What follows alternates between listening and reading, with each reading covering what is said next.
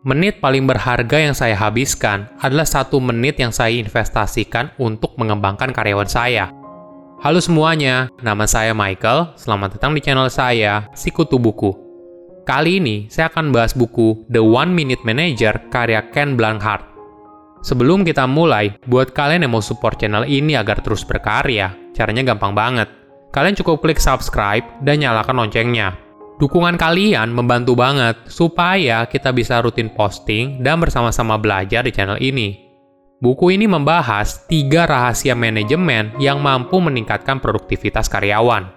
Kadang, perusahaan tidak berkembang bukan karena karyawannya tidak bekerja dengan maksimal, tapi karyawan tersebut tidak paham secara jelas apa yang diharapkan dari mereka mereka tidak tahu tujuan yang harus mereka raih, sehingga mereka terjebak dalam kesibukan sehari-hari tanpa memberikan dampak yang besar bagi perusahaan.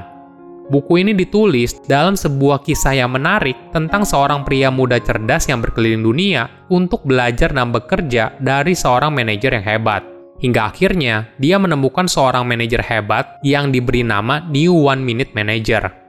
Dengan belajar darinya, pria muda ini akhirnya menemukan tiga rahasia manajemen yang sukses dan akhirnya dia menjadi new one minute manager. Saya merangkumnya menjadi tiga hal penting dari buku ini. Pertama, tugas seorang manajer. Perusahaan pada dasarnya merupakan bisnis yang bergantung pada keahlian manusia. Salah satu yang penting adalah fungsi sebagai manajer. Mungkin banyak yang belum tahu apa sih tugas utama dari seorang manajer. Apakah untuk menciptakan produk baru, atau untuk menjual produk lebih banyak. Tugas utama seorang manajer adalah untuk mengelola karyawan dalam perusahaan dengan baik. Seorang manajer harus fokus meningkatkan potensi karyawan yang ada di dalam timnya untuk mencapai tujuan yang diinginkan oleh perusahaan. Jika seorang manajer tidak paham hal ini, biasanya mereka akan menjadi salah satu dari dua tipe. Pertama, manajer yang sangat peduli dengan kesejahteraan anggota timnya dan tanpa disadari mengorbankan kinerja perusahaan untuk membuat mereka bahagia manajer ini tidak akan berani memberitahu karyawan jika dia melakukan sesuatu yang salah dan lebih suka melakukan hampir semua pekerjaan sendirian. Dalam jangka panjang, hal ini berakhir dengan bencana. Kedua, manajer dengan tipe yang lebih keras dan hanya peduli dengan target yang diberikan perusahaan. Manajer tipe ini bahkan sering mengesampingkan masukan apa pun dari karyawan mereka. Dia terus-menerus memberitahu timnya kalau mereka tidak melakukan cukup baik dan perlu meningkatkan performa terus-menerus. Dampaknya, hal ini akan menurunkan motivasi dan moral karyawan. Manajer yang baik tentu saja tidak berada dalam dua tipe ini.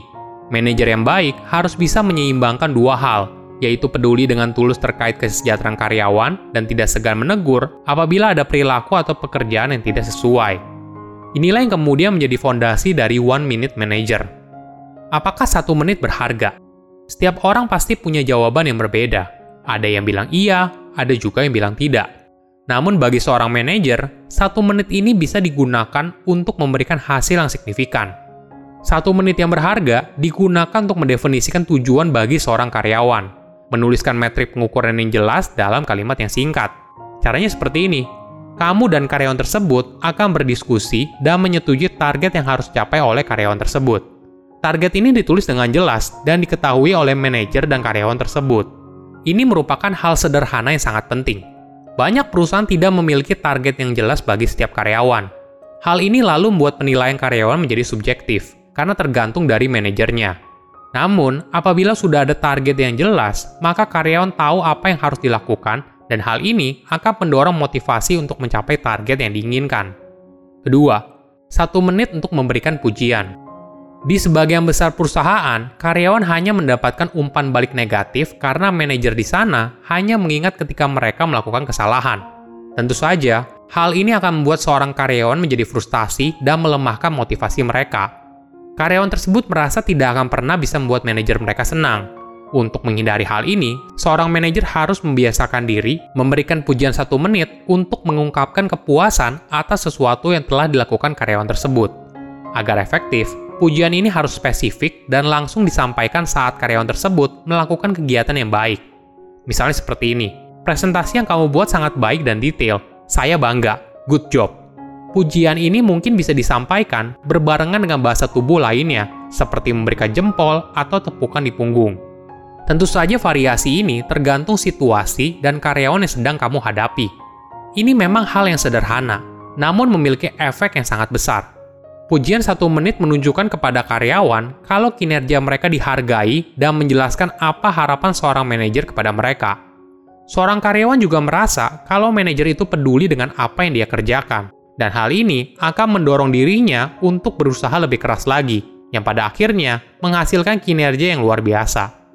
Ketiga, satu menit untuk memberikan teguran. Tadi kita bahas kalau memuji kinerja seseorang tidak sulit dan hanya butuh satu menit saja. Sama halnya ketika kamu ingin menegur seseorang karena sebuah kesalahan. Kamu hanya perlu satu menit saja, tidak perlu dilakukan dengan penuh caci maki dalam waktu yang lama. Manajemen gaya kuno biasanya langsung membentak dan memaki karyawan dengan kasar. Hal ini bukan hanya tidak efektif, namun juga berbahaya. Mirip dengan pujian satu menit, teguran satu menit harus diberikan tepat setelah kesalahan atau perilaku buruk dilakukan seorang manajer harus bisa mengkomunikasikan dengan baik apa yang salah dan bagaimana perasaan kamu sebagai manajer. Namun perlu dipahami, memang menyampaikan teguran atau kritik itu tidak mudah. Seorang manajer harus bisa memberikan teguran tanpa menyakiti perasaan seseorang dan dilakukan hanya berdua saja, tanpa harus dilihat oleh karyawan yang lain. Setelah kamu menyampaikan teguran, kamu juga perlu memasukkan sedikit pujian untuk memastikan bahwa karyawan itu tahu, meskipun perilaku mereka perlu diperbaiki, mereka tetap dihargai. Ingat, ketika teguran itu selesai, ya selesai. Jangan sampai teguran yang kamu sampaikan malah merusak hubungan profesional kamu dan karyawan tersebut. Misalnya, saya kecewa karena presentasi kamu di depan klien terlihat tidak meyakinkan. Kamu melewatkan beberapa poin yang penting saya yakin kamu bisa bekerja dengan lebih baik. Ini tidak seperti kamu biasanya. Kamu pasti bisa lebih baik lagi. Ada dua alasan kenapa teguran satu menit itu begitu efektif. Pertama, teguran datang tepat setelah kesalahan, yang artinya tidak ada pihak yang memiliki kesempatan untuk membiarkan kesalahan ini berlarut-larut. Sebaliknya, semakin cepat hal ini dibicarakan, maka hubungan karyawan dan manajer akan lebih mudah diperbaiki. Poin penting lagi yang harus diingat, teguran ini tidak boleh menyerang karyawan secara pribadi. Fokuslah pada perilakunya. Kedua, sedikit pujian yang diberikan di dalam teguran satu menit bertujuan untuk mengingatkan karyawan terhadap nilai mereka sendiri, sehingga hal ini bertujuan untuk mempertahankan motivasi mereka. Dua alasan inilah yang membuat karyawan merasa bahwa kesalahan mereka diperlakukan secara adil. Manajer yang baik harus fokus mengembangkan potensi karyawan melalui tujuan yang jelas, pujian satu menit, dan teguran satu menit. Silahkan komen di kolom komentar pelajaran apa yang kalian dapat ketika baca buku ini. Selain itu, komen juga mau buku apa lagi yang saya review di video berikutnya. Saya undur diri, jangan lupa subscribe channel YouTube Sikutu Buku. Bye-bye.